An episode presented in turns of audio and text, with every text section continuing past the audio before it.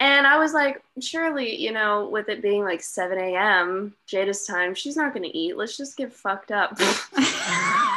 God. Well, it's just because from experience, I've really fucked myself up at a brunch one time because for some reason, like the orange juice mixing with the alcohol, like on nothing, like if I just decide to drink, has fucked me up before. Yeah, this is post editing Jada in the future.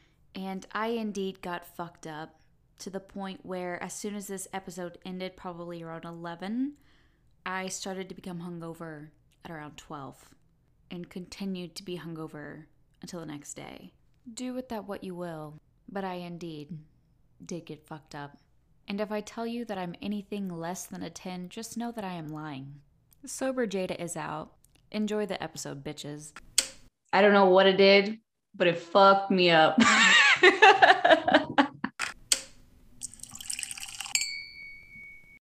Welcome back to the Booked and Boozy podcast. Today we have a very special episode because I don't care if you're in your car, I don't care if you're in the grocery store, you're having brunch with the Boozy Girls today, talking about their favorite books. Today we are doing a Sunday morning episode.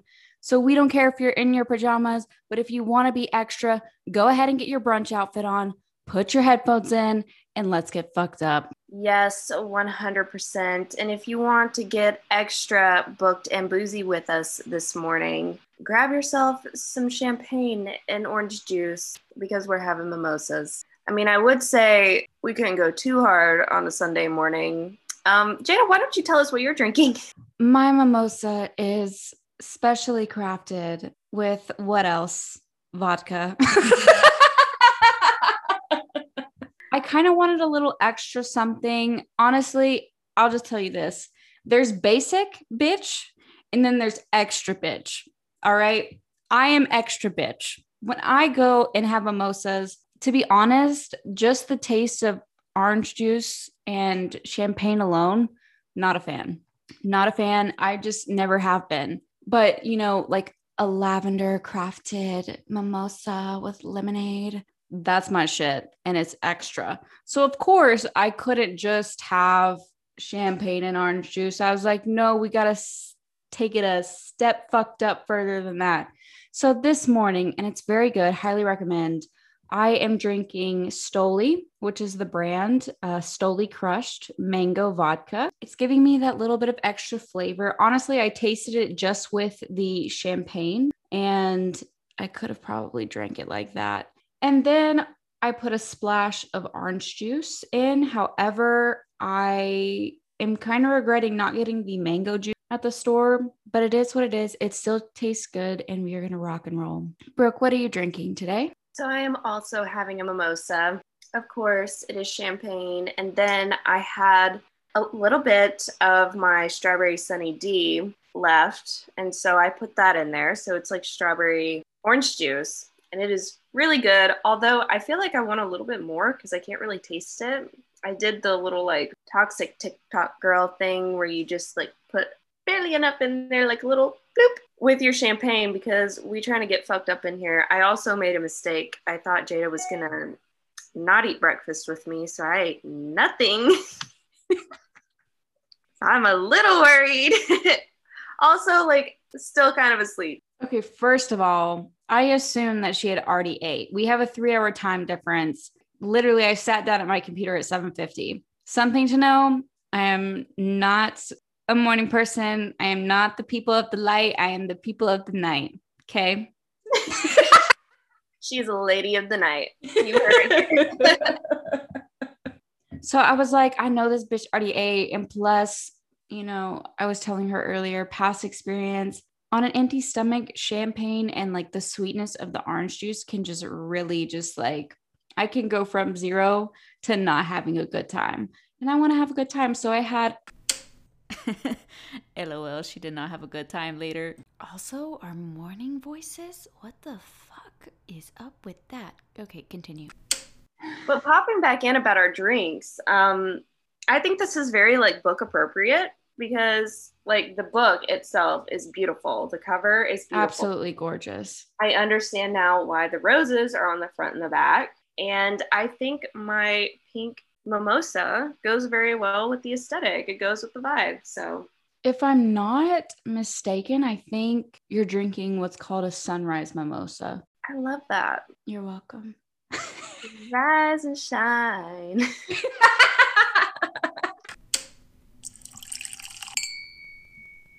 Moving into the polls, I asked, You caught the eye of the crown prince. Would you rather go on a rose garden greenhouse picnic date to read and practice magic, or go to a royal ball in a beautiful gown to dance under the moon? This was hard. This was hard even for me while I was making this, and it's very clear that it was hard for everyone else too because y'all were neck and neck. And like so many people voted on this poll too. So I know that it was a very tough decision.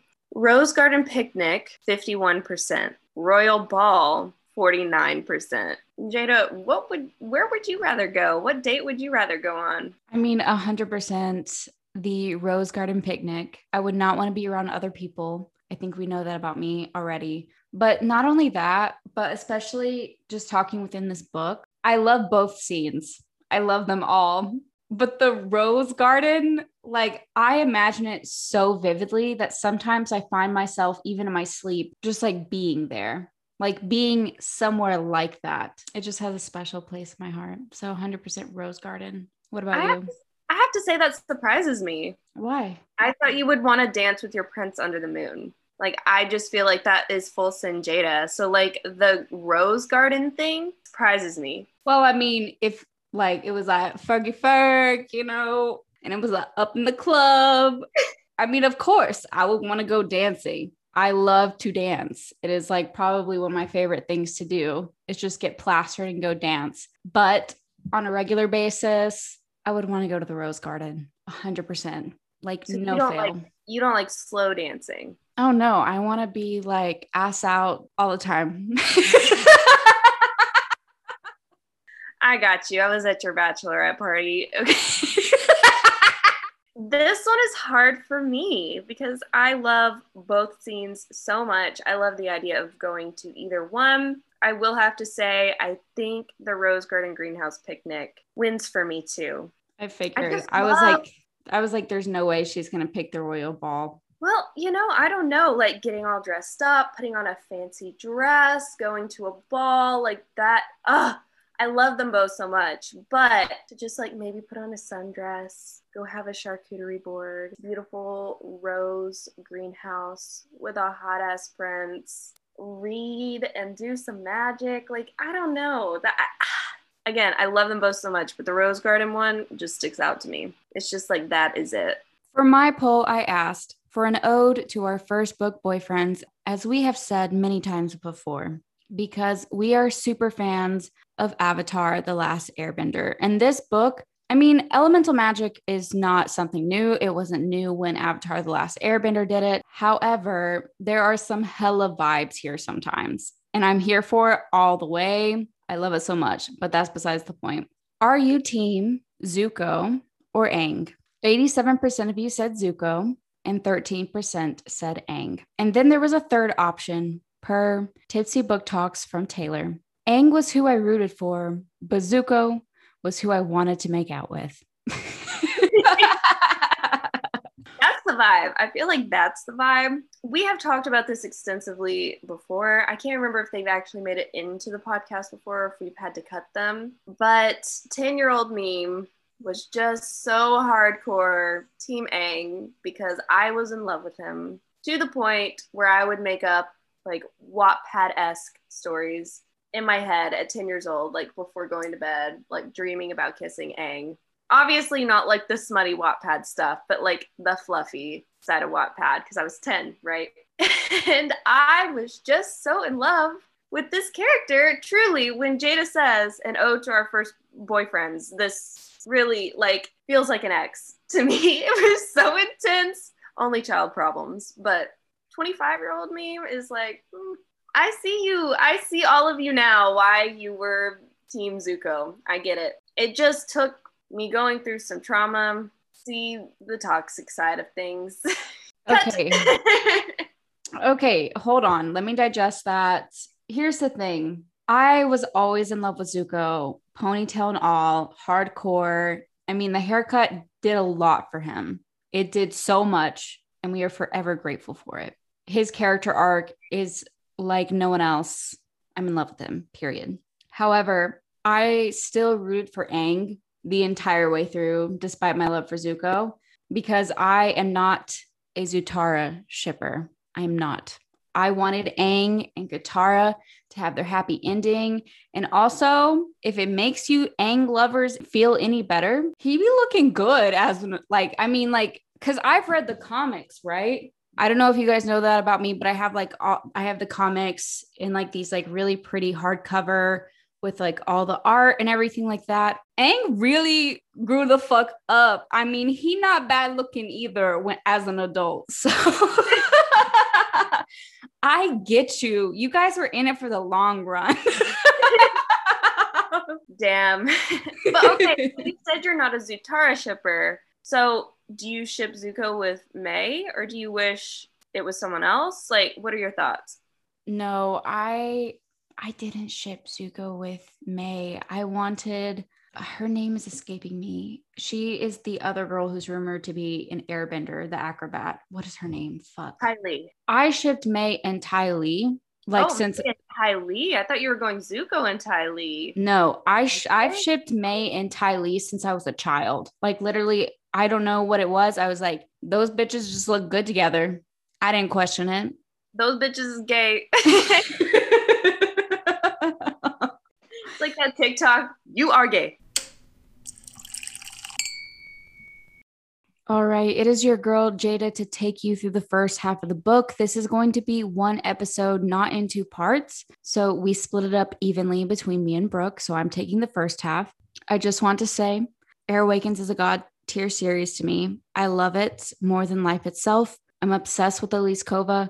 After I read Air Awakens, I basically bought every single book she had, and it's sitting in my Kindle library right now. There's a series after this. Uh, I think it's called The Vortex Chronicles that I still haven't gotten to because I refused to read the epilogue of the ending of the series because I am so fucking tore up. Elise Kova will drag you through the mud and I will gladly let her, period. Also, just a quick shout out I love her Married to Magic series. She wrote A Deal with the Elf King, which is very different from very different from Air Awakens, but it's amazing. And it's more new adult. Like her her books, like the Air Awakens series, I would say progressively gets into new adult, even though it was marketed 14 plus, which as we know, in most fantasy, if you're borderline, if you can kind of start getting away with it, most of the time authors are going to choose to market it as young adult just because new adult didn't really exist at the time when she published it. It existed, but it wasn't really acknowledged and it didn't sell as well. So just keep that in mind. She's also an indie author. So shout out to her because publishing as an indie author is fucking hard.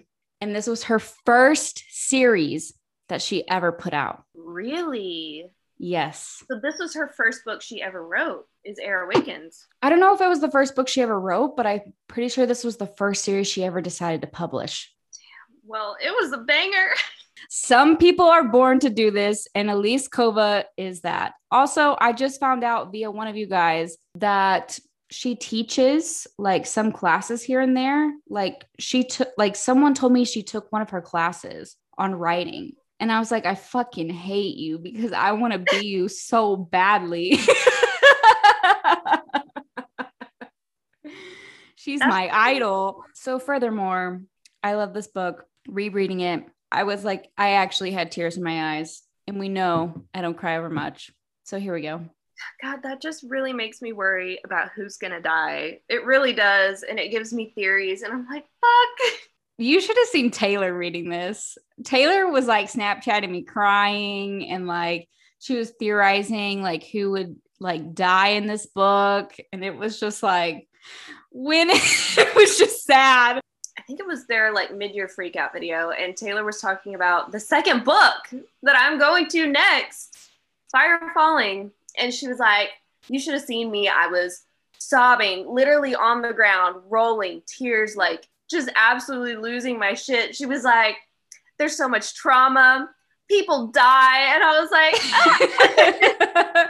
you you wouldn't know it from this first book, but after you get to the second, it goes crazy. I know all this because she Snapchat step of the way and I lived for it. By the way, I'm probably also going to read Fire Falling with you. I don't have time to do it, but I will lose sleep over it probably. Chapter 1 The burst of light through the shutter slats hadn't set her heart racing tonight. It was solemn. A low cry of a horn resonating off every post in the city, alerting our main character, Vhalla fucking Jarl, that something was wrong.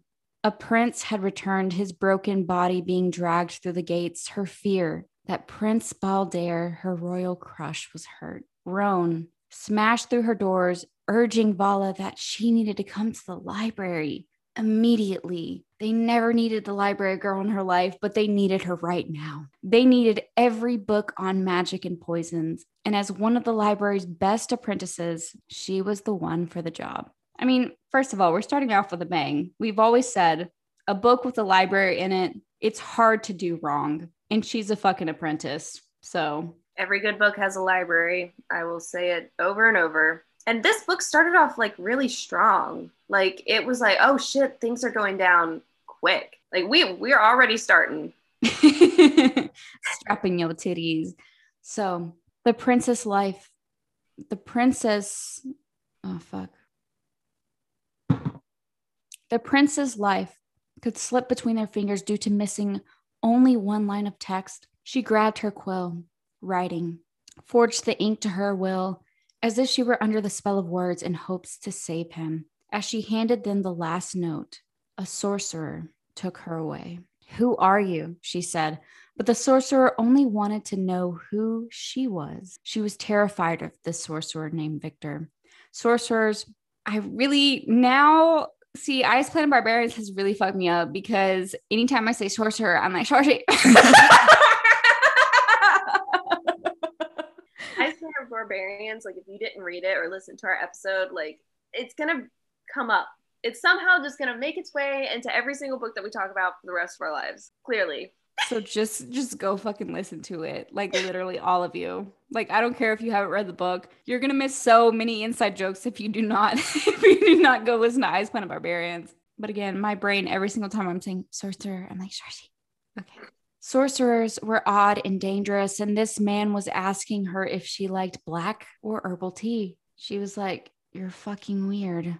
No. He went on saying that last night he was summoned by the clerics to inspect the prince's magical channels. But this confused Vhalla. Prince Baldair doesn't have magic. It was then she realized that it was Prince Aldrich. He was the one who she had saved. And although this bitch doesn't curse yet, I know she was like, fuck in her mind. The notes that she wrote were peculiar and had been crafted by a magical hand, her magic. After that, she was like, fuck you, I don't have magic. I'm not like other girls. Bye. I just want to be in the library. oh no. She had felt eyes on her for several days as she grappled with her new identity. When they came out of the shadows and they said, You are too smart to be afraid of what you are. Read a damn book. You have plenty inside this goddamn library. You work here for crying out loud. Also, my name is Larel. She was like, weird, but okay. We find out some important details of the prince she saved. Prince Aldrich was a sorcerer himself. It made people uncomfortable.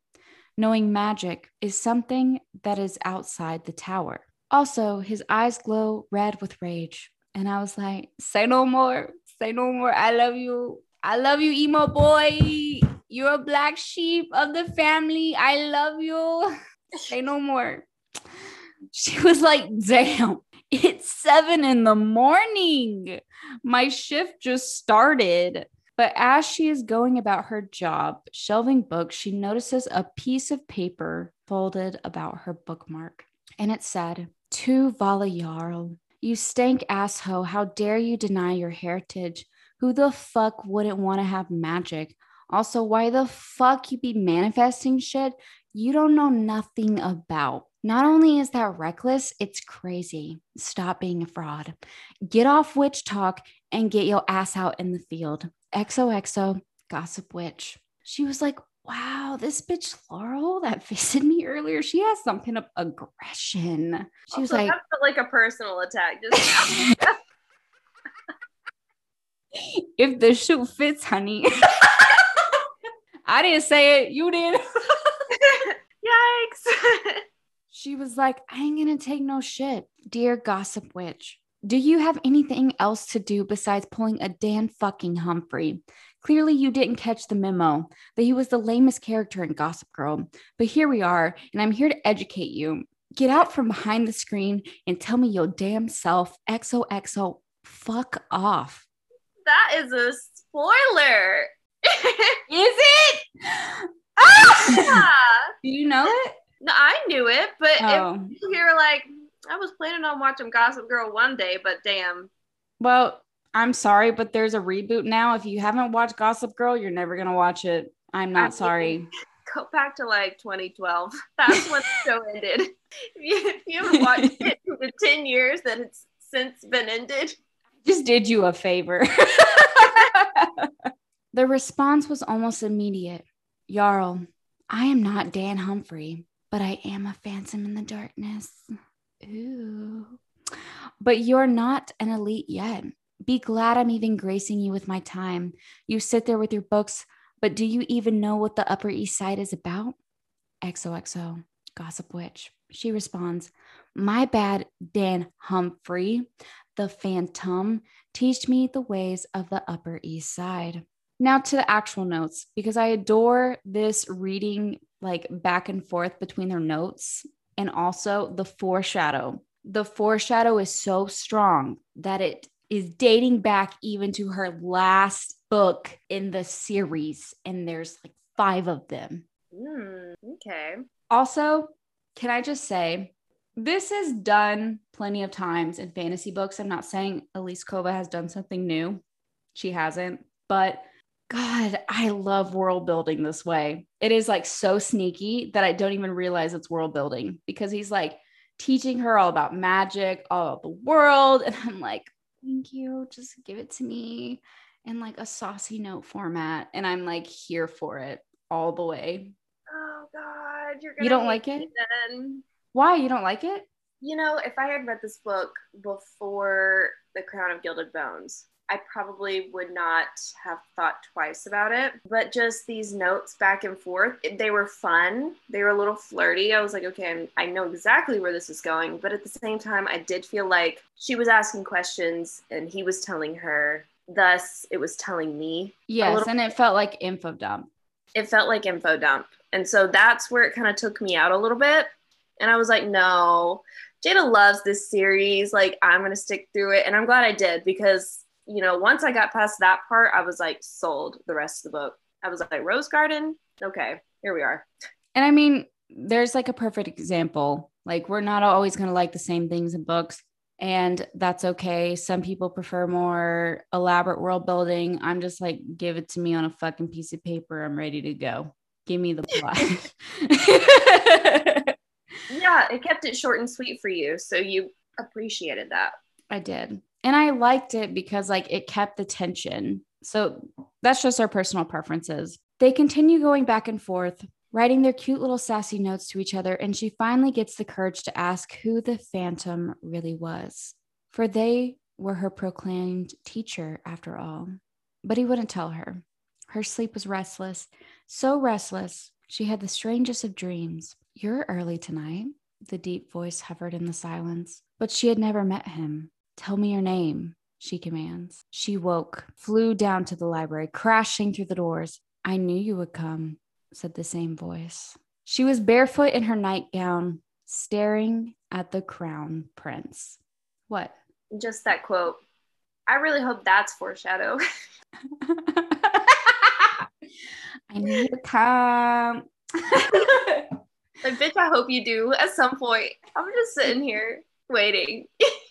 Okay, I think I scared you by telling you it was YA.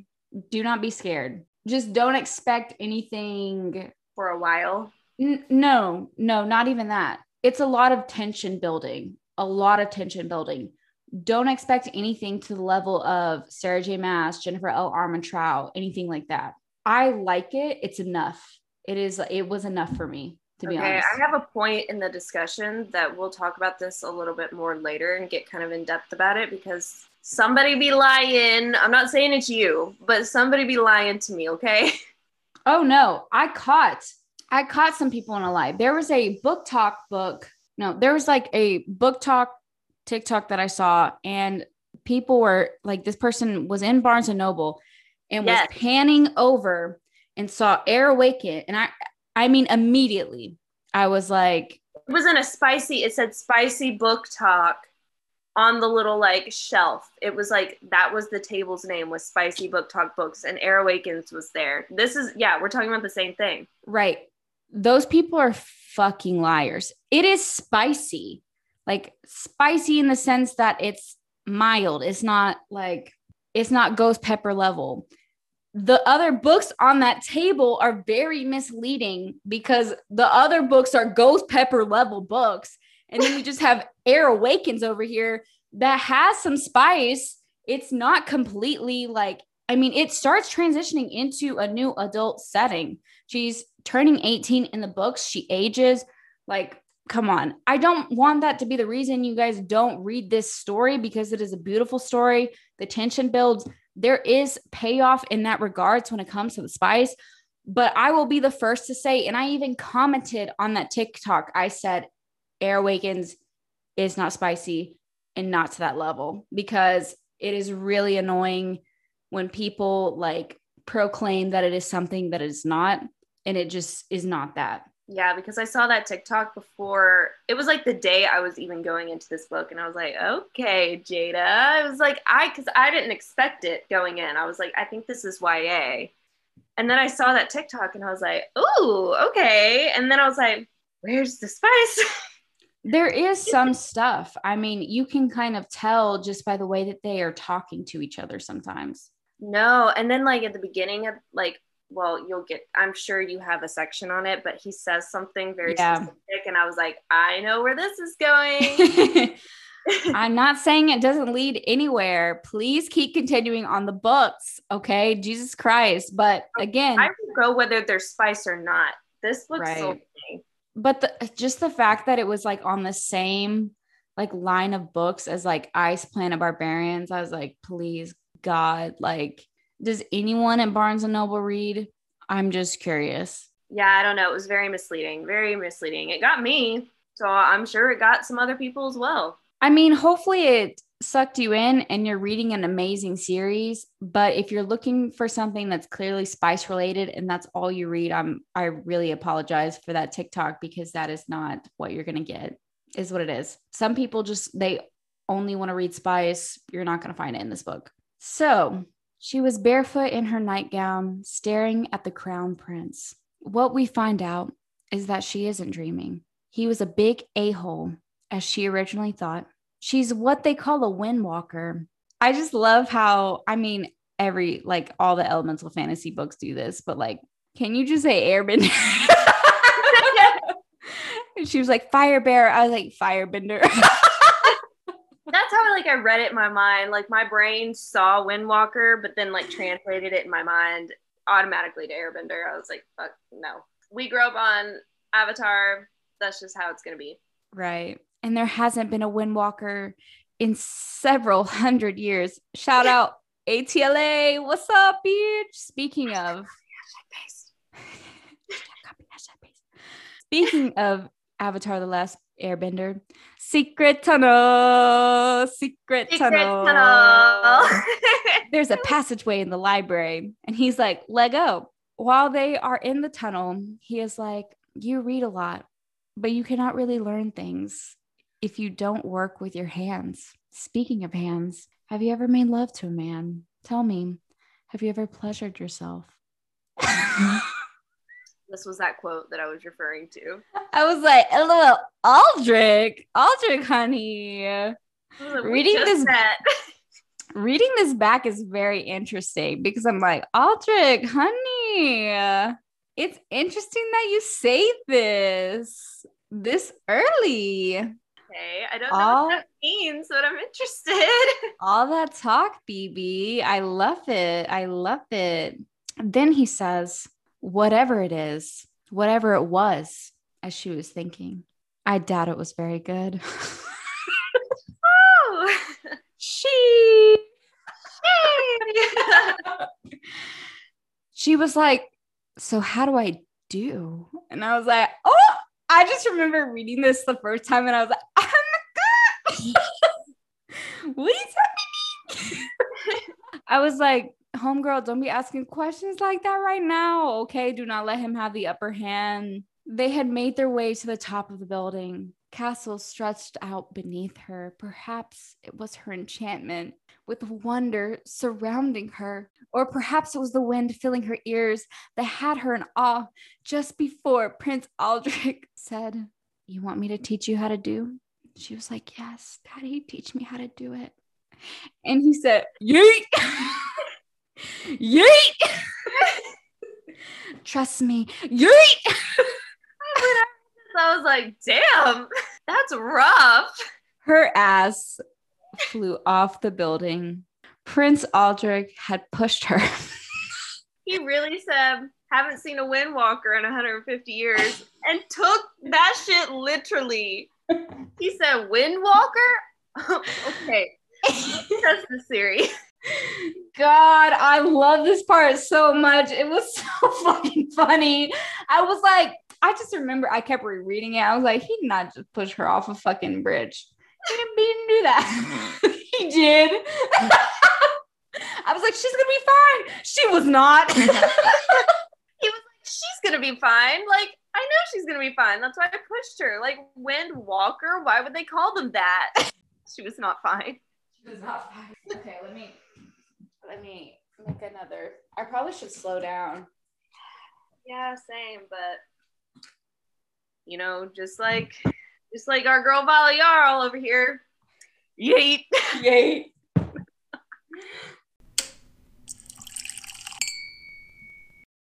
almost wasted precious alcohol. Not on my watch. Not on my watch, bitch.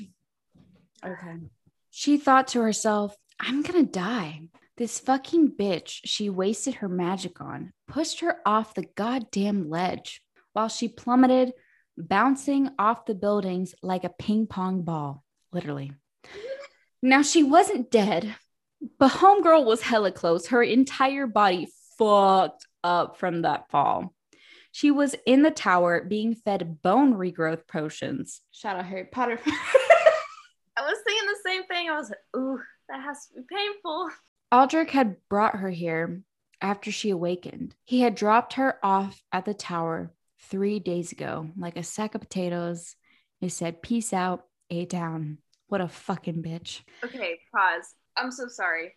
But this made me think when you said like a sack of potatoes, did you do that experiment in elementary school where you had to put an egg yes. in an object and then mm-hmm. drop it off the building? yes.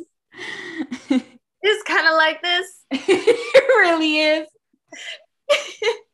what what did you put your egg in? What was your thing? I just remember my egg survived. I like literally wrapped it in a shit ton of bubble wrap.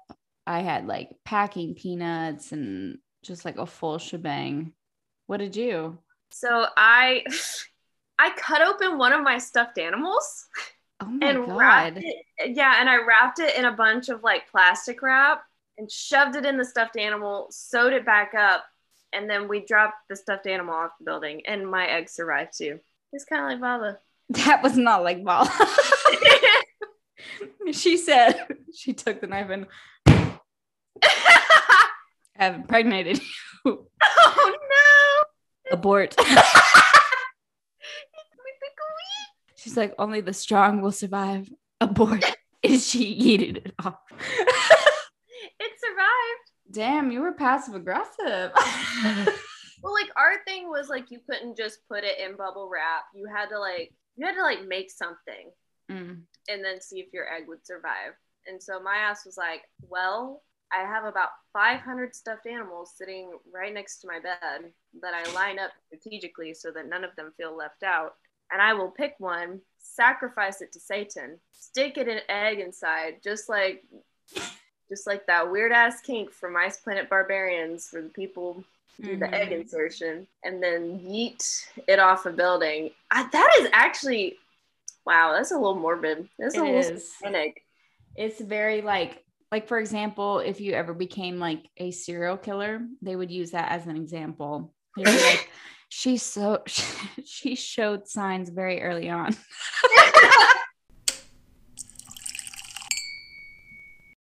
okay. The next day she awoke, hearing Aldrik and Victor fighting outside the door. Aldrik saying, I could have not killed her.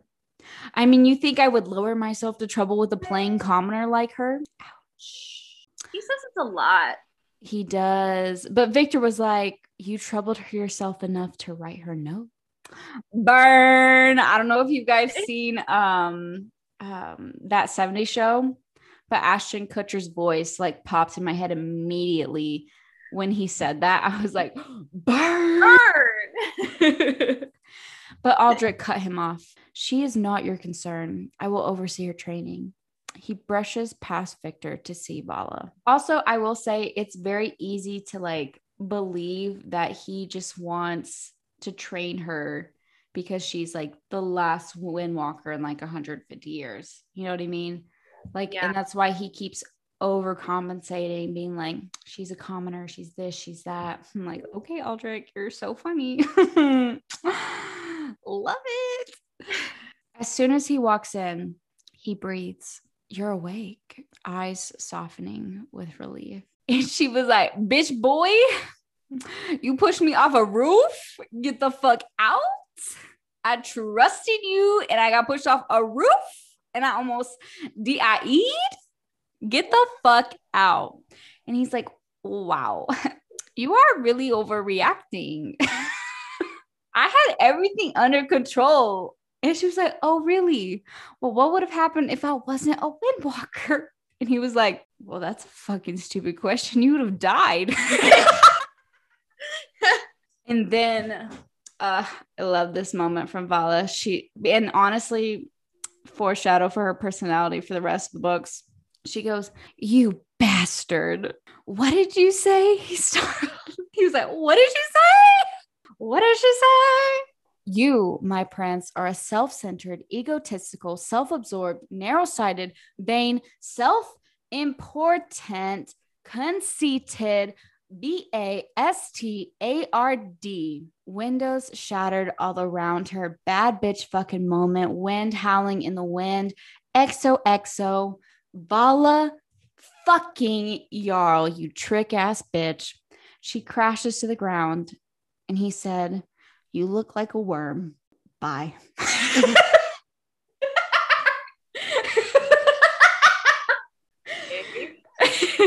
you look like a Skittle. Vhalla is over their shit. And if they won't let her out of the tower, she's to find the library. Of course, a girl after our own heart. She heads down. She meets a very chipper librarian one of my favorite characters in the entire series, Fritz. When she tells him she's a windwalker, Homeboy is like, oh, gee, no way. I mean, shut the fuck up. There's no way you're a windwalker. I mean, it's an honor, but there's no way you're a windwalker. Eventually, he believes her and he says, Let me give something that belongs to you. And it was a book called The Windwalkers of the East, composed by Mohned Topperin. Mohned being someone who had practically raised her. Remember this for later. She has to make a choice join the robes of the tower, become a sorcerer, giving up her life in the library, or eradicate her power completely as the first windwalker in nearly 150 years.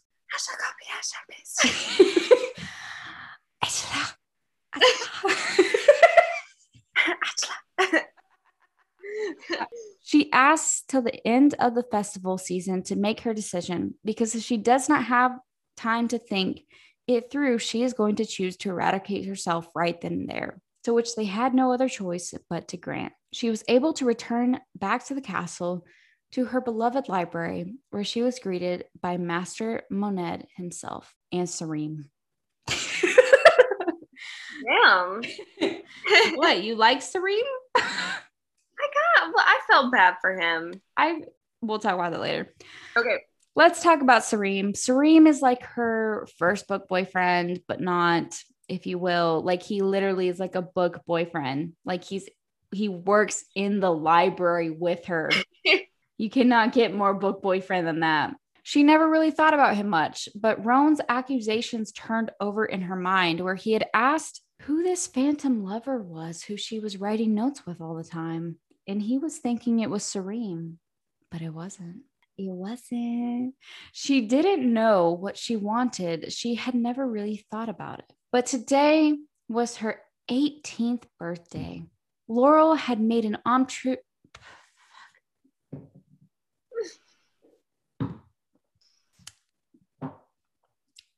Okay, let's start that over.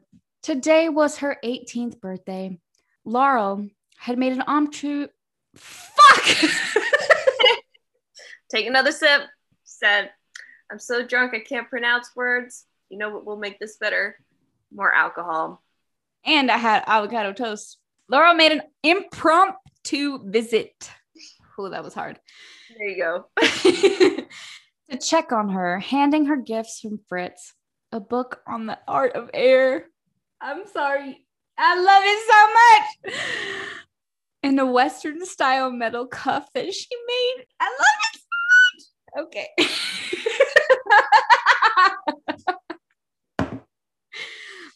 oh, this is my favorite part of the book. it is. Okay her day was off to such a good start, like mine is today, because I'm drinking with my best friend, talking about my favorite book. Oh, sweet. At 7 a.m. At 7 a.m. You'll never hear me say anything like that again. And she had one special stop planned one that she always looked forward to on her birthday. She stopped by the kitchens, grabbing her lemon cakes that the kitchen always made extra for her on her birthday, book in hand, on her way to the palace garden, to which she was not allowed in. And this, everything after this is so beautiful to me. And I literally picture it all the time because I love it. Like, honestly, like when I get into like a manifestation space where I'm like trying to calm myself down, like I imagine something just like this.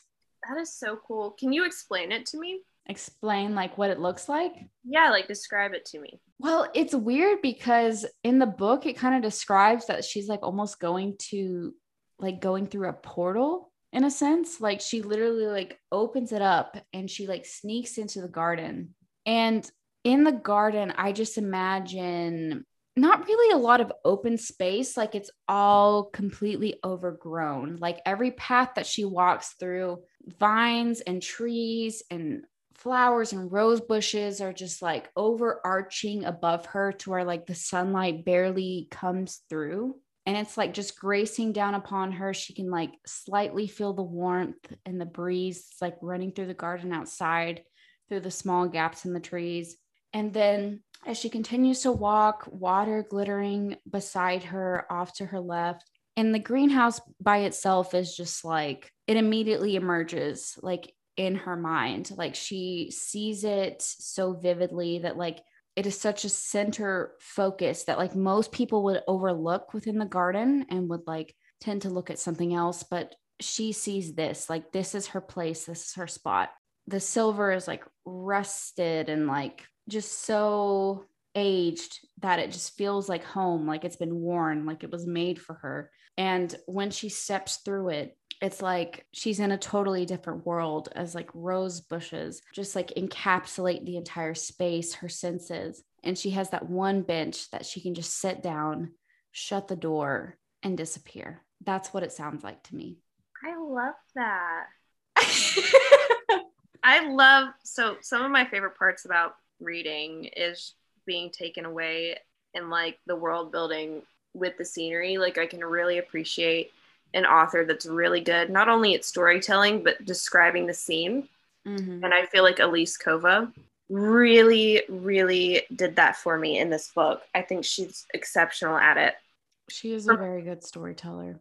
I always have the hardest time picturing gardens, and I had a hard time picturing the garden, but the greenhouse was just, you know, like you said, magical. For me, it was this silver gazebo with, like, of course, like the greenhouse stuff around it so that they were completely indoors. Roses were creeping up the walls, rose bushes were lining around the edges, but in the middle was a tree. Ooh, I love this. That grew roses on top, and rose vines were like swirling the trunk, and around the tree was like a little pond. And you, it was like a circle. So, like, the tree was in the middle, so you had to like walk around the pond, go to the back, and that's where the bench was.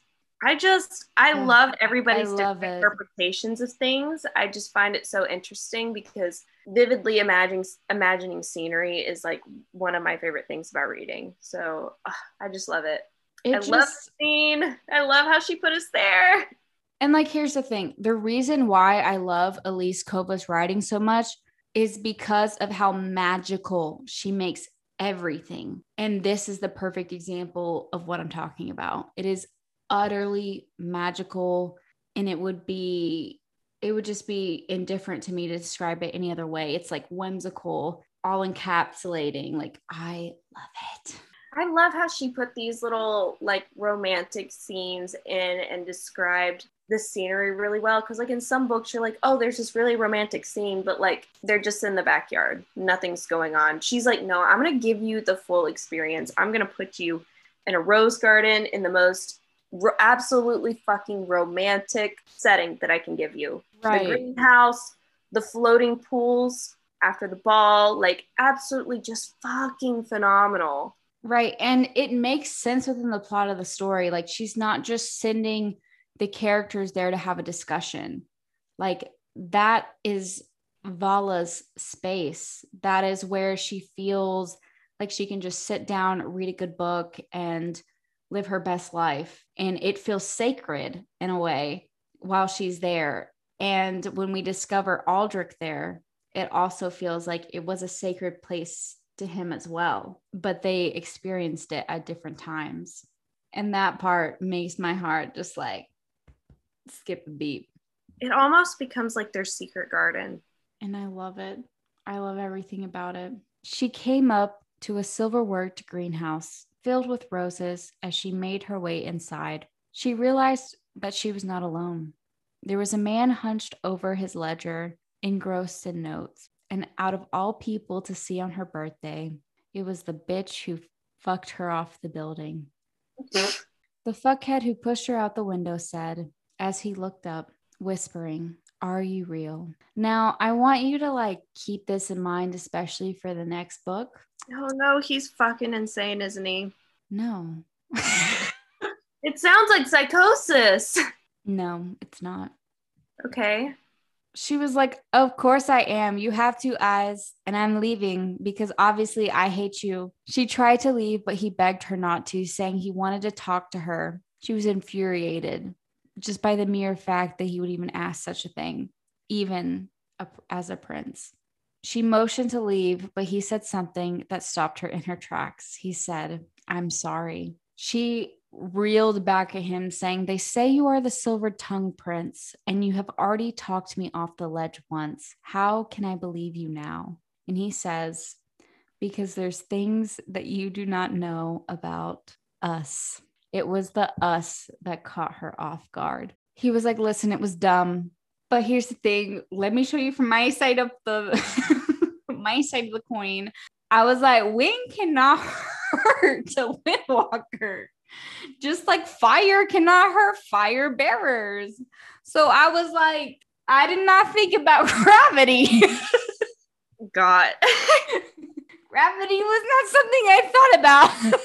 I was like, he, like, like I said, he took Wind Walker. So literally so literally. But he goes on to say, I knew you would not die because you saved my life. You wrote magic, you made vessels and sent them to me. If it weren't for you, I would not be standing now. Your magic took root in me in a bond that you may not understand because magic has just recently awoken in you. But I do. I carry a piece of you with me. God.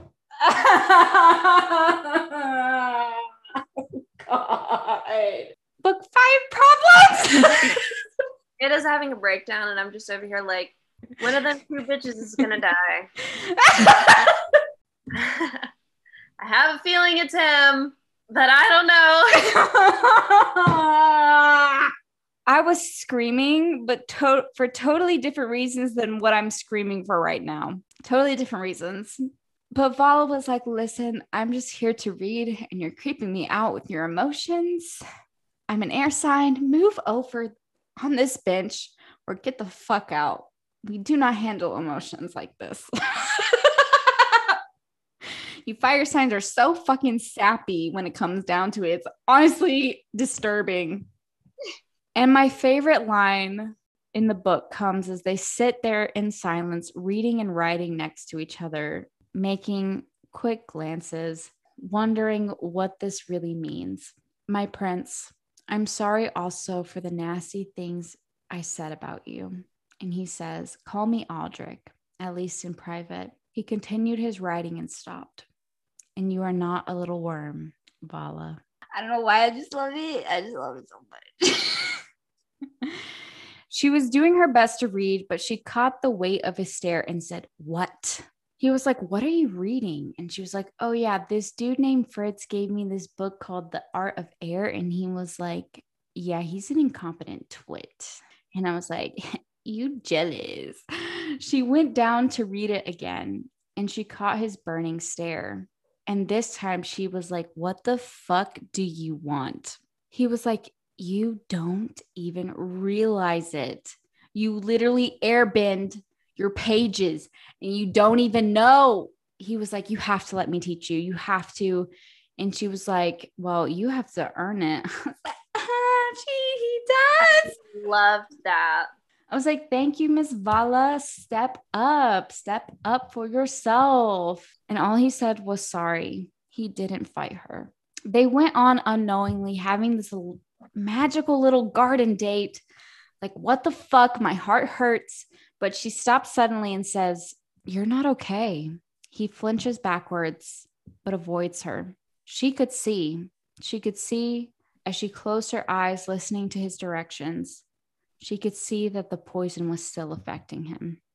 You guys got to hold on to this for the next two books.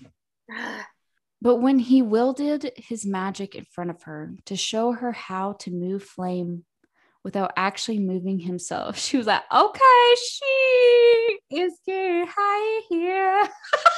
take off all your clothes. I am getting so hot. I want to take my clothes off.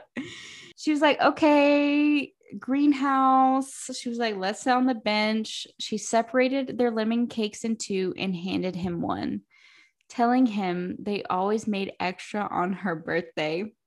And I love Aldrik because you get to know him so much more in the next coming books. He was like, Your birthday.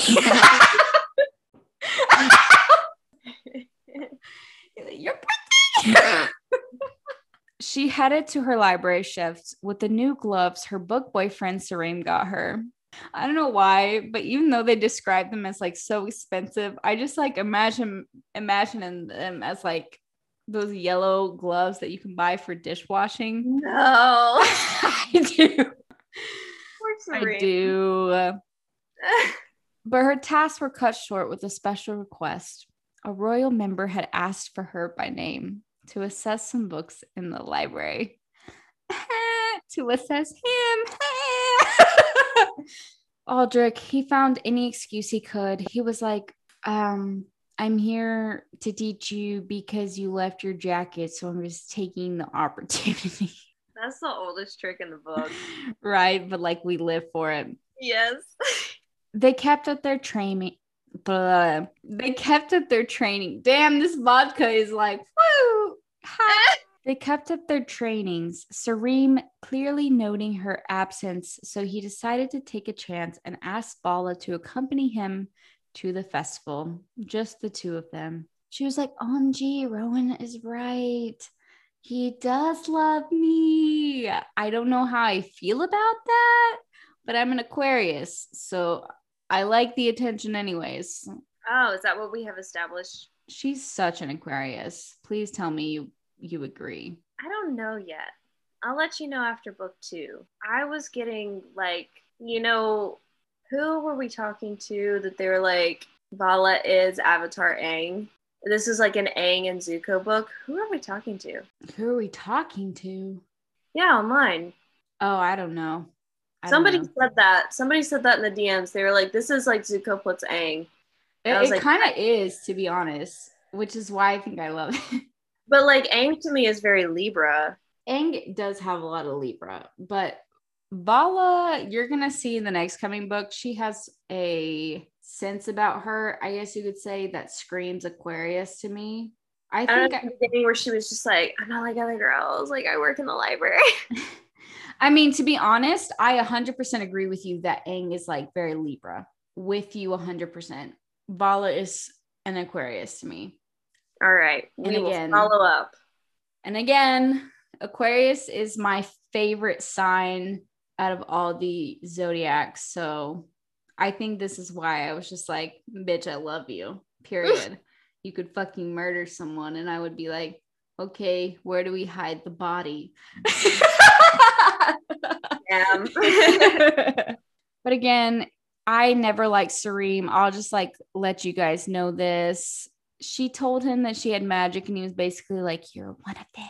I was like, Red flag, red flag, sis. to be fair, at the beginning though, she had the same Right. mindset. She didn't like that about herself either. I get that. But the plot thickens.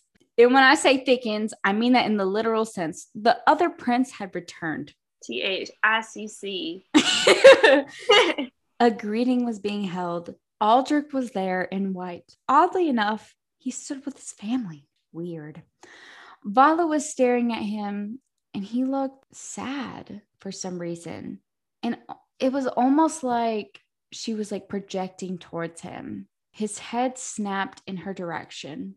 Vhalla's eyes wide as she cried out, pressing her palms into her face, sunlight like fire on her brain, threatening to rip her apart, her body giving out. Like this was very like fever dreamy, right? Yeah, I was like, what's happening here? Right. Migraines and like the aura it was like very like, okay, she's having a migraine, but something's going on like magically.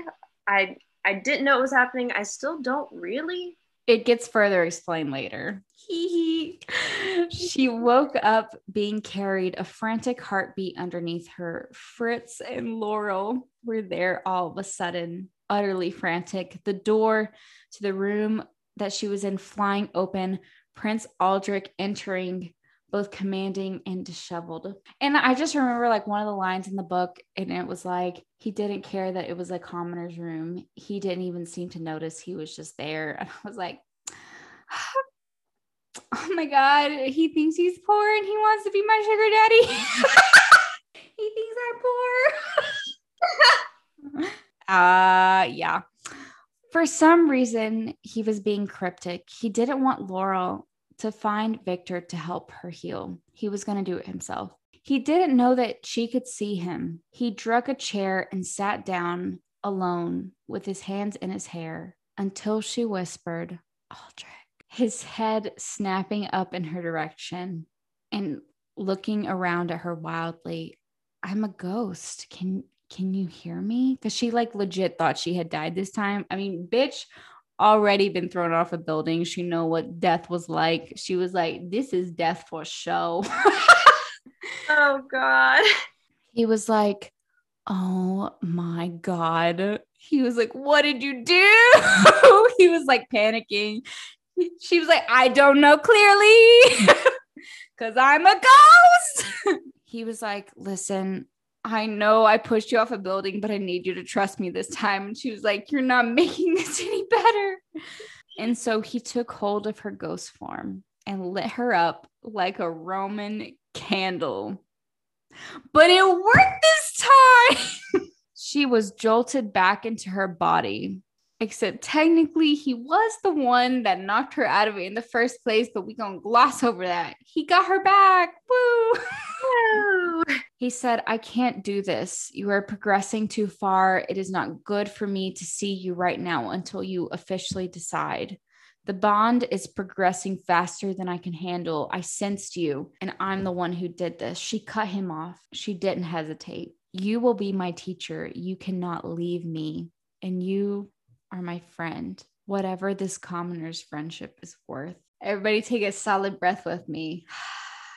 His hand reached up underneath her chin and her face fell, guiding her eyes to him. He said, It is worth very much. After that, they made plans to meet in the garden for some sorcerer shit. Hello, fucking L and she left for her rooms to find Sareem on her bed, clearly worried after the events that had taken place, holding the wrinkled gloves in his hand. All right, I have to pee and refill my glass. Okay, I'll pee too because I I'm feeling really drunk. Yeah, me too. We're like it's seven in the morning. it's seven in the morning. I have drank like 75% of this bottle of champagne. Well, like with this glass that I haven't drank yet, but also I don't think it was very big. I think it was a very small bottle. I don't know if I told you this, but like Lily give uh, Lily gives me Libra energy. Well, I told you she's me. Yeah. And Peter's you. Okay. Yeah. It's seven in the morning. I feel it. Like my head is like, I don't know, staticky, I guess you could say. I'm like, maybe, do we want to do like a halfway point check in? Yeah, let's like, fuck it. Let's do it. What are you? Halfway? Like, like a five? Like a very low end of the five, though. I think I'm like a six or a seven for sure. Damn, that vodka would be doing you favors. It does. I'm wetting my whistle because the alcohol is drying it out. Right? Champagne is very drying, anyways. Yeah, it is. I'm okay. so excited. You have no idea.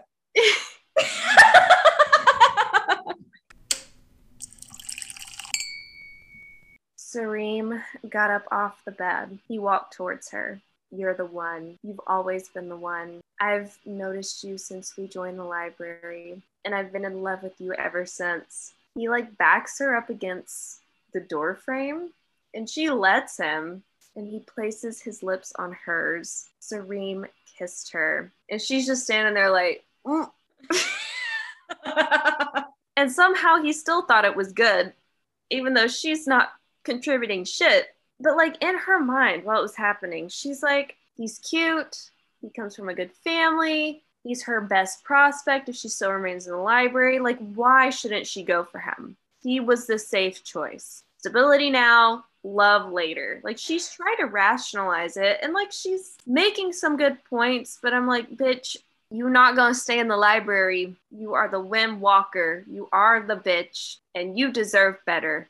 And then he asked her to go to the festival with him as a date, and she said yes. The next day, she was like getting ready for her date and she practiced using her magic to aid her in getting ready. She literally like floated this ribbon over to her from the desk and she used it to tie in her hair. And in this moment, I was like, this bitch is Avatar Aang and has the force. No wonder Jada loves this series so much. it's all my favorite things in one book. but Sareem comes in and yells at her to stop using her magic he was scared that he was like, Well, how would you even know that that was me? You just let me in without looking and you were using your magic. Like, you could get killed for this. And I think that's rational. But it's very clear that the unknown still scares him, even though it seems like he's trying to accept that part of her. Let's go and have a normal day, you and I, he says. He gives me very much stale kale energy. He do. He has a lot of stale kale energy from Throne of Glass if you haven't listened to our episodes. But then he takes her to his favorite little bakery, and I thought this was cute, where they ate lemon cakes outside. And he like ordered this special for her. Like it's very clear that he pays attention to her and what she wants. And he so badly wants her to like him back, but she just can't. The next part was very serpent and dovey to me. Even though this book probably came first. It if did. you haven't read Serpent and Dove, if you haven't read Serpent and uh, Dove, just skip forward a little bit because there are spoilers. I knew exactly what was going to happen and how this book was going to end because of Serpent and Dove. I did not trust those jugglers for shit. Never trust the carnies, bro. Never. also, I was like, green skin? Like, I thought for a second like we were getting kind of off topic from like humans, and I didn't like that. And I was like, mm, we're just gonna block it out. After they saw the jugglers, they went to go watch the Senate people finish their meetings and like walk out from their workplaces and go home. This part was confusing to me. To me, this is like when you go to Disney World with your family and you're all excited. There's decorations everywhere. Your favorite characters are dressed up, and like you're going to get fucking like Lilo and Stitches signatures, and like everything's great. You're riding Space Mountain. It's like, wow, wow. it can't get much better than this. And then your dad is like, let's go to the Hall of Presidents.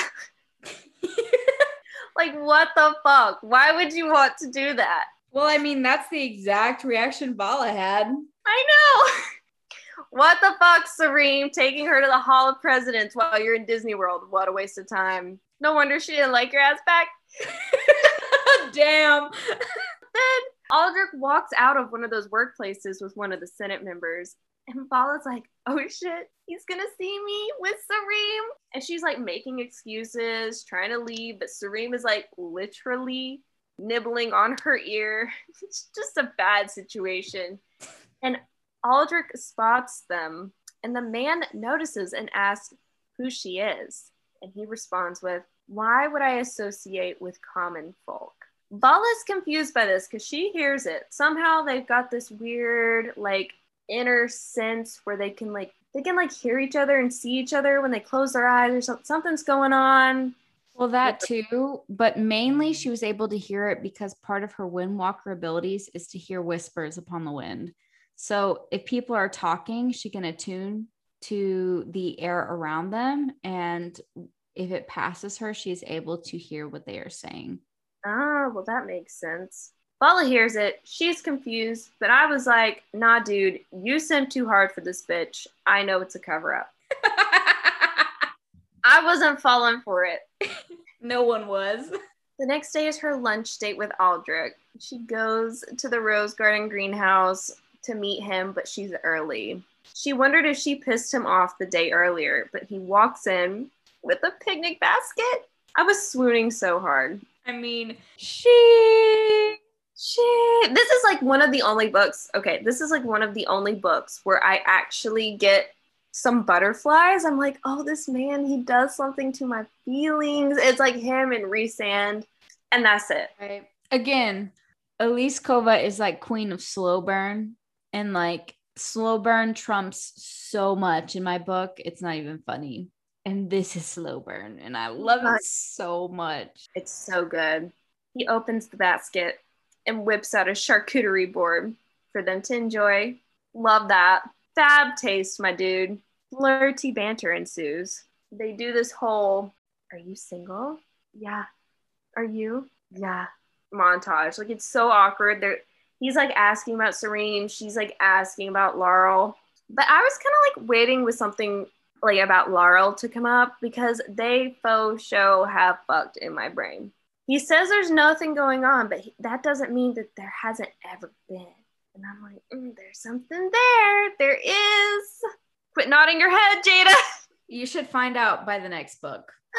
okay. But also, I just want to clarify Larel seems very gay in my brain. Like her character automatically presented to me as gay as fuck. So she and, gave me very Sorasa Sarn energy. Yes, 100%. From Realm Breaker. But like I said, I love Larel and Fritz to death. But Fritz is gay. Yeah, I love Fritz too. They both gay.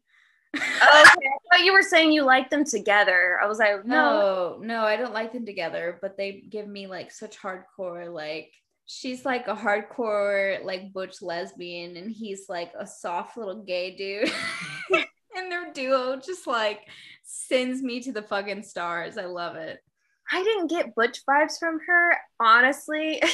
i did and she's probably not depicted as that but me like thinking of larel like a hundred percent i'm like wow like she would look very good in a suit you were gonna hate me for this, but Oh, she no. had very much like the Edna Mode haircut style from The Incredibles. I'm not denying that. I'm not denying that at all. Also, I think she's blonde, maybe. Oh, I thought she had dark hair. I was picturing picturing her very like Middle Eastern with black short hair, like the bob with I'm like not saying you're wrong. Let me look this up. Larel Air. Come on, Wiki fandom. I believe in you because there's not enough fan art about the series and it's a shame. we're gonna make it happen. We're gonna force this series on everyone, and then eventually it's gonna get to a really talented artist. Yes. I'm convinced that is my main goal. Okay, well, apparently I need to look up. Uh, it's not enough to even for it to even be like on Wiki fandom. How does one? how does Yeah. one get a count on Wiki fandom? well, so I think that it mentioned that for some reason Aldrik and Larel are Western. But what really threw me off about that is, at least from what I remember, and I could be totally wrong, Larel's skin is really dark, like Middle Eastern to me, with dark hair. But they describe Aldrik really, really fair skinned with black hair. So that's what threw me off. okay, this is. I don't know if this is fan art of Larel. No, surely not. No, it kind of looks like it. I think you're right. This is what Larel looks like, but which That's very know- similar. I will say that even though I depicted her blonde this entire time, this does not help me in the fact that I think that she's gay as fuck. this well, now bitch not gonna look be able to gay get to that image me. out of my head because this whole time I've been like, there is a secret thing where Aldrik, Aldrik's like, she's the one person that's never sexualized me for being the prince. well, exactly. I'm like, because you no, gay. Like, I've been like, no, I've just been like, bitch, you blind because she definitely has been. But maybe she hasn't. Maybe she is gay. Maybe my gator's off. no, I believe that this bitch is gay, even though it's not said. Maybe she's in the spinoff. I can't say because I know exactly what happens. God damn it, she dies. no, she don't. Mm. No, she don't. She don't. she's like, she's not in the spinoff because she's dead. no, none of, I'm pretty sure to my knowledge, none of them are in the spinoff. yeah. I think. Well, that sucks. yeah. We'll see. I'll I'll read it fairly soon. I just have been putting it off because I haven't been reading the epilogue because I don't want it to end because I love it so much. That is how I feel about most of the TV shows that I watch. Now you I understand. know. I get it now. I get it. I'm making another mimosa. Fuck me. Then he asks if she's ever going to join the tower. She's like, I don't know. Let me mess with him a bit. What if I eradicate myself? What would happen to you? Bitch, we all know you ain't gonna do that because you'll lose your mans. And that is like the only thing that's worth living for you right now, clearly. He's like, Don't worry about me. I want you to make the decision for yourself. I'm like, I love you. And she's like, But the bond. I don't want to hurt you. Also, this is never answered, and I'm sure it will be in the future. What will happen to one of them if the other's hurt now that they're bonded? And spoiler alert, if you haven't read A Court of Silver Flames, is this like a Feyre and Rhys situation? Because fuck me if it is. Don't make faces, Jada. Just, just not in wave. Not in wave.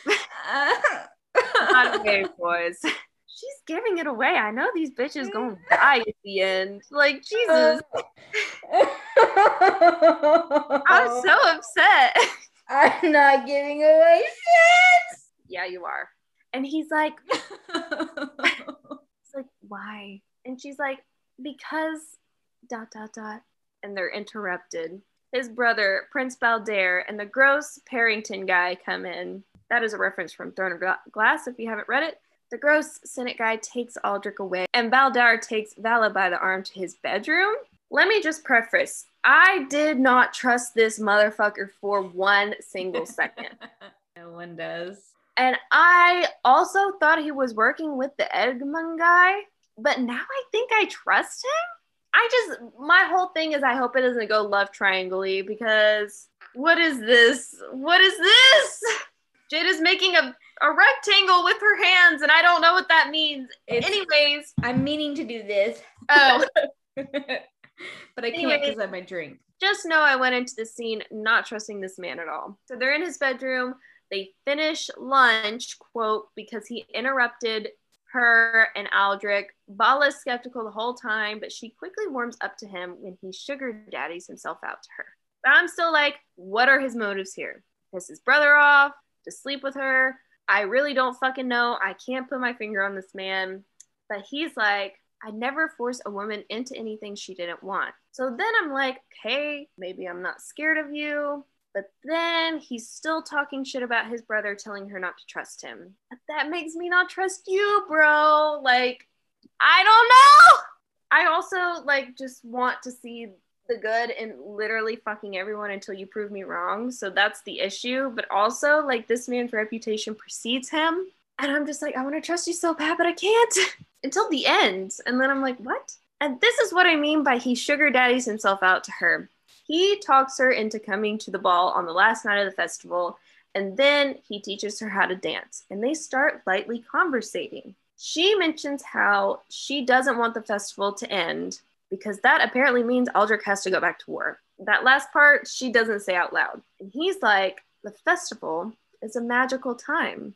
Do you know anything of magic, Vhalla? See, this is why I don't trust you because he knows something. But then she just glosses that over. And then to me, it's like a scene from the House Bunny. And he literally gives her a makeover and is like, You need to come to the ball with me. You've got to look the part. I'm going to turn you in from a loser to a bad bitch. Please tell me you've seen the House Bunny. I have, and it was immaculate. That is one of my like comfort movies. Truly. she's like trying on all these gowns and she's like, What about black? Bitch, I see you. Everyone sees you, okay? You're not slick. We know why you want to wear black. So a black gown is made for her. Jada's like shaking her fists. After that, he leads her out of his room. Oh God, this is where the tea happens. And Prince Aldrik is standing out in the hallway about to open his, his door to his own room. Oof! oh God, I love this so much. Hello, brother, Prince Baldair says to him. And this is where it starts to get real Vampire Diaries Z from here on out. And I start to picture him as Stefan for the rest of the book. You're not wrong in the way that you're picturing him. I will say that.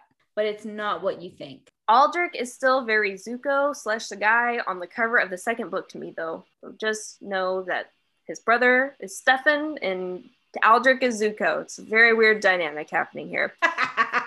she ran back to her room, and Rowan, who I pronounced Rowan because the last book I read was Heir of Fire. So it was Rowan for me, even though she's a girl. Rowan is still there, like, bitch, why did you do this to Sareem? We find out that she has a big fat crush on him. Didn't see that coming. Wow. Wow. Wow. Vhalla's like, you can have him go meet him at the bakery when the moon is a third in the sky. like, okay, thanks for the direction. I love how they signify time in this book, but also my ass would be very technical if this is how I had to tell time and go meet my lover. I'd be looking at the sky asking you, like, does that look like a third in the sky or a fourth? I love it. So specific. I so love it the next morning, hold on, let me get a sip. A sip. God. You have no idea how much I'm just like over here, just like in utter serotonin bliss. I love that. And honestly, like, I don't know if you know this, but after I did my part, I read the entire second half of the book. No, you didn't. I did before I went to bed because I was just like, my serotonin level was just dramatically increased. The next morning, she goes to meet Mohned to tell him she's magical and that she's going to join the tower. It turns out he already knew when she saved Aldrik in the beginning. He came to him and told him that someone was a windwalker, whoever wrote the notes. And because Aldrik knew he had written books about the windwalkers when he was younger. They finish up their conversation and he's like, Bitch, you better still come see me. And I'm like, Yeah, bitch, you better. and she's like, Of course I will. Mohned's gonna die. It's fine. It's not fine, but it's gonna happen. Then he says, I think Mohned, okay, backtrack. I think Mohned has some magic and just never acted upon it. I think he's probably this like master of magic and it's secret because he only uses it when he needs to. I still believe that too. Like, oh, he... oh god damn it, that means it never comes to fruition. I don't know technically because I technically in quotation marks haven't read the full series. I just stopped at the epilogue because I thought I was gonna throw up. But but he does. He gives like this pre- like Dumbledore presence almost. He does. Very Dumbledore. I love that. To where that if like they were trapped in a cave and he started like wielding this like ungodly holy fire, I would not be surprised. I would just be in awe. Same. Then he says this. God, this is so drying in my mouth. it's making me I will tell you one more thing. The prisoner told me that it was a shame the East and West could not have worked together. He said, Fire needs air to live. Air fuels it, strokes it, and makes it burn brighter and hotter than it ever could alone. But too much air will snuff it out completely, just as too many flames will consume all air. They are far greater than the sum of their parts together but are equally as dangerous to each other's existence. This is where I was like, one of these bitches gonna die. Quit crying! You're giving it away. Uh, I'm sorry. I'm Keep it in there, water sign. I'm trying. The one time I show my water sign, you're fucking bullying me. Only because I want to enjoy this series as much with like as much hype as you've given it for me and i realize that it has that potential and it's like i want to enjoy this so blindly and authentically like as a fucking air awakens virgin and jada's over here crying every time i mention something very specific trust me you have no idea you have no idea I, I feel like you're giving it away. I'm, I'm not. I'm not giving it away. And I can say it with 100% confidence. Vhalla was taken to a room to get ready for the night. Two servant girls helped her bathe, do her hair, and paint her face. Once she's done, she goes down to the ballroom where she is presented as Lady Rose. And Serinda and Cinderella stories Aldrik's ass as she walks down the steps. And then I have here in the notes Aldrik, like the colon and the letter O in all caps because he is just like I think it says in the book like he gapes his mouth open like a fish. He was like I think the quote in the book is like I continued to walk straight toward him and he did not care that his jaw was loosened to the floor. Yes. Wow, yeah, you something memorized that. that shit. Because I fucking love this book. she introduces herself to the nobility and his mom is kind of a snob, but he says, I think she looks stunning. Then she goes to stand in the corner by herself to watch Aldrik from afar like a creep until Aldrik's brother asks her to dance. He says, Alone, you are an outsider who does not know how to dress for the formalities of the evening, but on the arm of a prince. You are a mysterious foreigner that the prince takes interest in okay, like if she's nothing without a man, but like also I get her his point. Like he was trying to help her. Yeah. I think. I think. No comment. Uh, okay. Egg dude, Humpty Dumpty. I think he's gonna have a great fall at some point. Ask her to dance, and she does, but she's disgusted by him and runs away to the balcony to get air. When she notices movement, in the forest below. Aldrik was waiting for her in the garden of floating ponds. What are you doing here? He says. Your brother invited me. This is so Vampire Diaries. It, it has a very Vampire Diaries undertone, but I love it anyway. he scoffs. What do you mean you love it anyways? We love the Vampire Diaries. Oh yeah, we do. yeah. So yeah, I forgot. I didn't come for him, she says. I came for you. I couldn't stand watching all of them dance with you, he says. Then why didn't you ask me to dance? She says, Fine, Vhalla Yarl. May I have this dance? And then they danced so close they could feel the warmth of each other as he rested his cheek on her forehead and they danced under the moonlight. I may be a prince, but I would trade it all to be a common man, even if only for tonight. I loved that, but at the same time, I was like, that's a little generic. it is, but I don't care. Then Bestie starts to get a little frisky. She's like, if he's leaving tomorrow, then I gotta have my slice first. I'm sorry, I choked on my mimosa. Vhalla, he whispered. Aldrik. She breathed faintly, as though it were a prayer. Boom, boom, motherfucker! An explosion. The city was on fire. Oh my god, Serena and Rowan. She's like, they asses are over there. This is where this bitch has her Elena Gilbert moment. a thousand percent. I was screaming at her. So Vampire Diaries. Diaries. It sounds like diarrhea. Diaresis.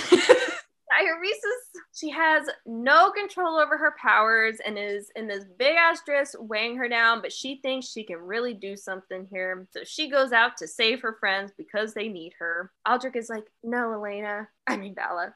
Don't go. You're going to get yourself killed. They're my friends. I have to help them. So then, of course, Aldrik has to go make sure she doesn't get herself killed. Cough, cough, Damon Salvatore. And by going out there, she does, in fact, get them into a shitload of trouble, as if we were surprised. Also, this scene was just so vivid and so graphic in my mind. Let me just say this no fight scene has ever been so vivid for me since Harry Potter. Elise fucking Kova.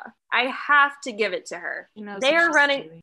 What? She knows what she's doing. She knows what she's doing. They're running over bodies, her feet squishing into their flesh and blood. Oh god, this was terrible, but it's like it's so good at the same time. And she finds them. The Serene buddy got his face smashed in by a rock. Rowan is over there, still just barely breathing. Remember what I said about Serpent and Dove? It's the jugglers, it's the carnies.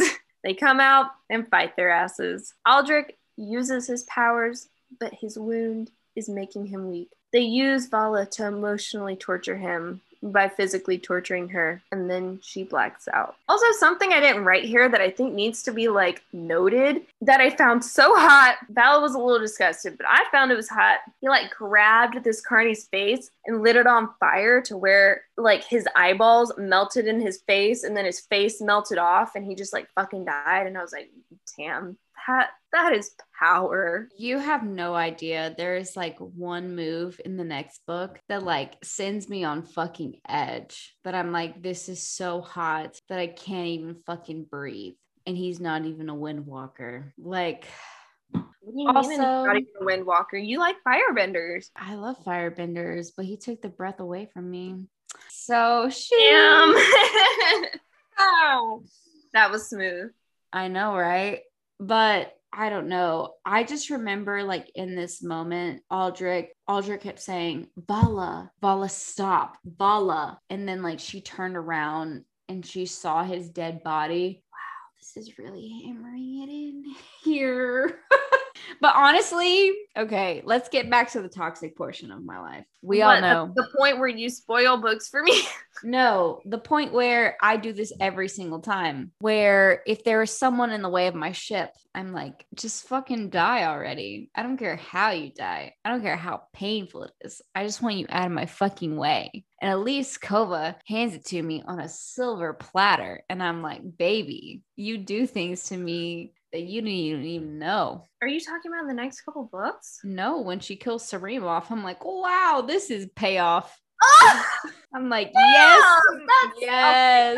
that. I felt bad for Serene. I thought he was a really good guy. He just didn't understand magic completely, and he didn't Okay. So Okay. I know why people would not like Serene because he's like, let's be normal. I did not magic. like I'm trying to look past it because I love you. But like he was trying his hardest without the resources that Vhalla had. Yeah, and I completely agree with that. But I'm a super bitch, and I didn't care that he was struggling with it. I didn't care that Vhalla was struggling with it as well. I was like, he's dead and he's out of my way. What a great idea, Elise Kova. You is something. I wanted him to be happy with Roan because Roan, honestly, I liked Sareem more than Roan. Roan got on my nerves. Yeah. It's sad. Don't get me wrong. It's sad. But I was just glad that I didn't have to deal with it, that like he was out of the picture. I was like, thank fucking God. But now I feel like we have to deal with Roan. And if he would have lived, they could have just gone off by themselves and been happily ever after. And when Vhalla and Aldrik got together, they could like double date. I will tell you, the end kind of gives you away that the book's not going to focus on that. So just have that as a peace of mind.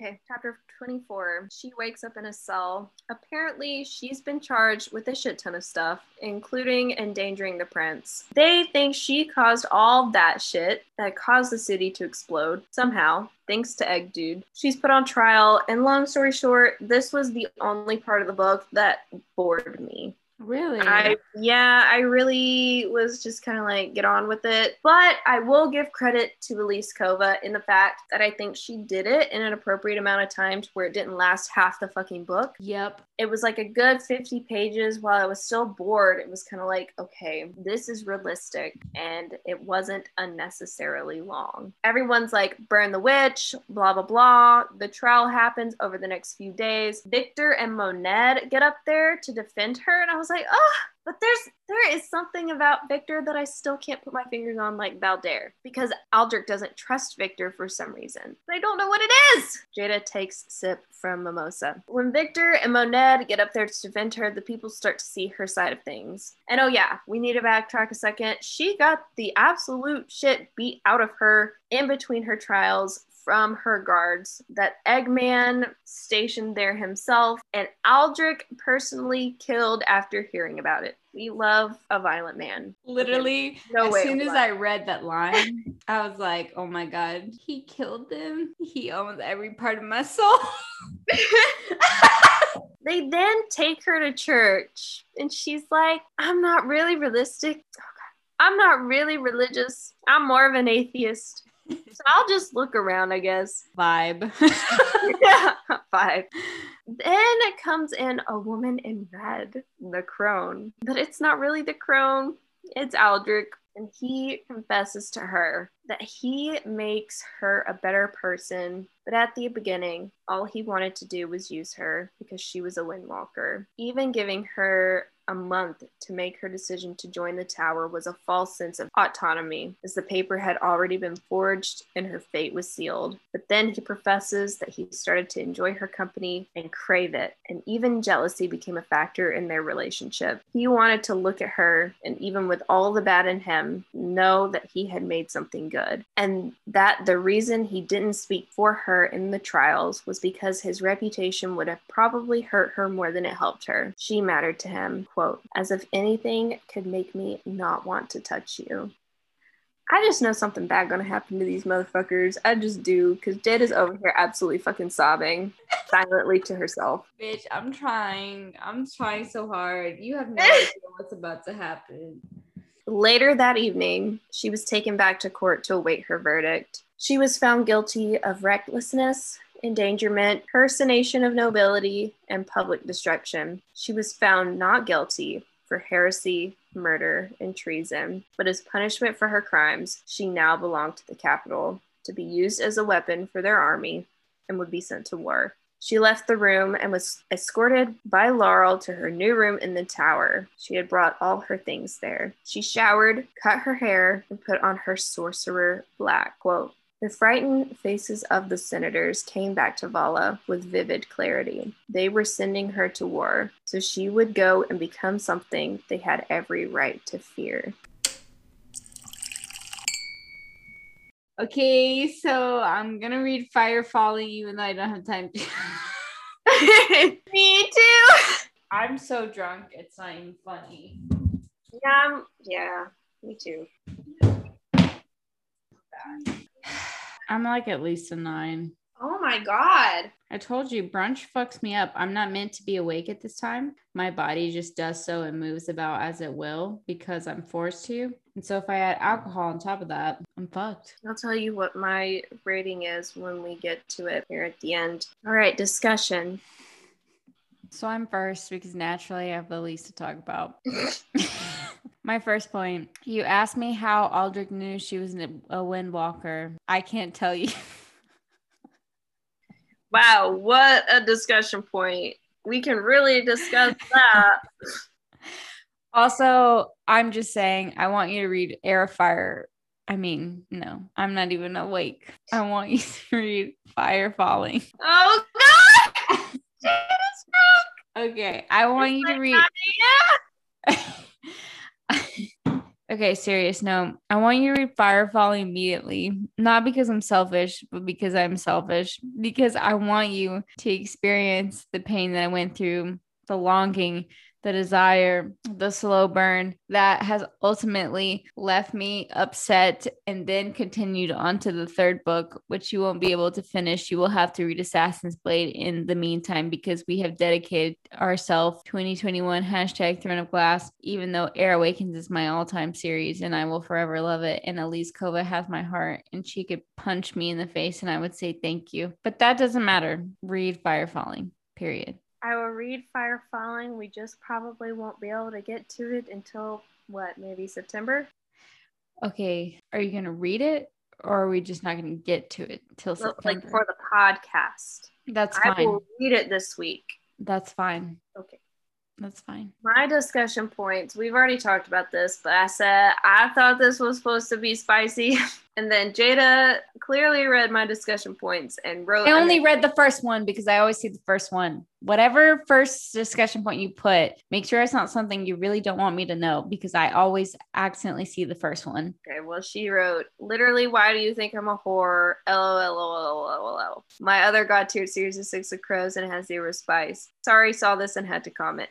Okay, but I will say, speaking to that, this book is this book series is more new adult than Six of Crows. And I don't want to deter you. I don't want to say that there's not anything at all because that would be a lie. Hmm. However, if you are thinking it is the spice, like for example, one of our top series from Blood and Ash, fantasy wise, new adult, if you are comparing it to that, you are not going to get it, but you are going to get something. And I promise you, after what Elise Kova puts you through, you are going to appreciate it. I swear to God, if Aldrik dies and like she ends up being with Prince Baldair, I'll be really fucking upset. No comment. Just read the book. God damn it! care. Like honestly, you can just honestly Like just the title, Fire Falling. That sounds like he's gonna die. just fuck it. Just send me the rest of Unhoneymooners. I'll edit it. I don't care that I, have, I don't care that I have a million things to do. I want you to read this. I can't give you Unhoneymooners right now. I will give it to you like when it's my evening and your afternoon. But there's like two hours left, even though I've already, I have already done like an hour and a half. Sad. Yes, it's way too fucking long. You God talk too damn. much. Sorry if I broke all of your eardrums. Ugh. It's fine. If she up with Stefan and not Damon, I'm gonna be up. Keep going. Ah! Okay, how the fuck did Aldrik know her affinity was wind? He was just like, because I knew. We were all just like, okay, I can't tell you. god damn it. Okay. Also, why are they still so afraid of windwalkers? What is it about their affinity that makes them so dangerous? It still hasn't been answered. I can't tell you. Okay. That is a concept that will last until the very ending of the book. You'll find you'll like truly figure it out. Maybe by third book. Page 50, quote from Prince Aldrik. You can read all the books in the library, be wiser than the master himself someday, and then you will still die having never really done anything. You will have only ever lived through everyone else's experiences. As a reader, that hurt. that hurt, Aldrik, you fucking bitch. Ouch. That's every single one of us right now. You fucking hoe. Like, what am I supposed to do? Go out and discover that I have like water powers? I'm gonna like go to the lake in my hometown and like try to summon it, and people are gonna think I'm insane and then lock me up in an asylum. Right. I And mean, there's nothing in this life that makes life worth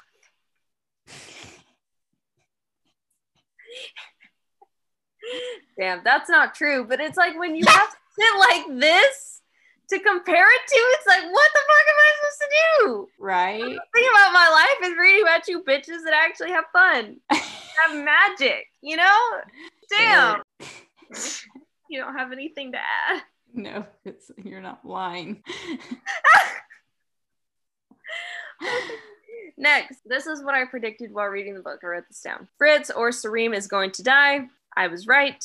I hope we get more of Fritz. But I know this series is heartbreaking, so we if we get more of him, he's probably gonna die too. Jada takes a drink. Observation. Vhalla is very easily manipulated slash convinced of literally fucking anything. I noticed this about halfway through the book, and then Aldrik literally says it at the end. I was like, yes, thank you for validating me. What the fuck? That's to change. This is why I believe that she's an Aquarius because in the next coming books, if you think that she is fickle at all, she's going to present with a God complex you cannot even comprehend. Mm, so Aelin Galathynius. I wouldn't even compare it to that because I don't think it's to that level of Leo, but it is just enough to the level of Aquarius. It's like it's not that I'm a god, it's just that I'm different. Yeah, I'm better than you.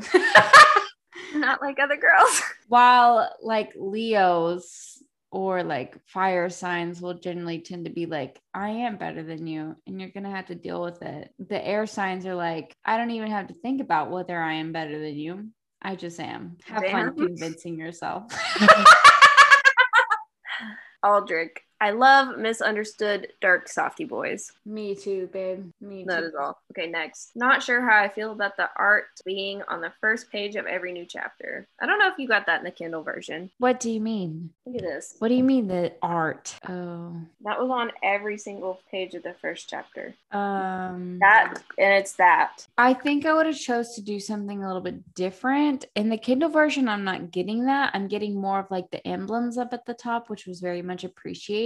But I will say, even though that I think that is a little too much, her cover art is absolutely stunning. Oh no, she has the best covers I think I've ever seen. I love her covers. I just think it's a little too much on each chapter. It is. I don't have that in the Kindle version, but I am going to be buying the box series and I'm going to put it up like a shrine, like I worship it every day, which I. I was looking at all of them and it was like it was like this one's red, the next one is like yellow orange, and the one after that is green, and the one after that is blue, and the one after that's purple. It's a rainbow. I am so excited to have that on my shelf. yes. Last point. Why they do our girl Vhalla like that on the cover of the second book. she looked like just pull it up. Okay, I'm not even gonna lie. The fan art can be sometimes really sketch, which is why I need the series to blow up enough to where the fan art changes a little bit. I wanted to keep some of the same details, but I needed to I needed to change just a tiny bit. I'm not asking for a lot. I'm just asking for a little bit. But honestly, like the cover, both her and Aldrik, I'm like, No, I think Aldrik looks 10 out of 10. And then Vhalla really? Yeah, and then Vhalla over there looking like a Renesmee ass bitch. I don't even think. She I mean, like that rope that CGI robot from Twilight. Yeah. I don't like the way Aldrik looks in this. I think he looks better in some other art. I actually prefer I prefer Vhalla in this picture over Aldrik. Damn. I mean, if you go look at the next book in the series, which is Earth's End, Vhalla looks fucking fire. I haven't gotten that far yet because you know sometimes she looks covers do be spoiling what happens. Yeah, they really do. I'm pretty sure Ember in the Ashes do that. Which we need to we need to pick that up. Jada, how drunk are you? I'm like an eight. Damn. I'm borderlining a seven. I feel it coming down, but I probably just need to eat something else. What was your top? Like how high did you definitely like a nine, a nine nine. A nine nine. I think the highest I got maybe was a maybe like a 6.7. I don't think I quite hit a seven. I didn't have the splash of vodka in there to give me the little bit of spice. And right now I'm feeling like a, a solid six. So it was a good, it was a good time. How do you rate the book? Five.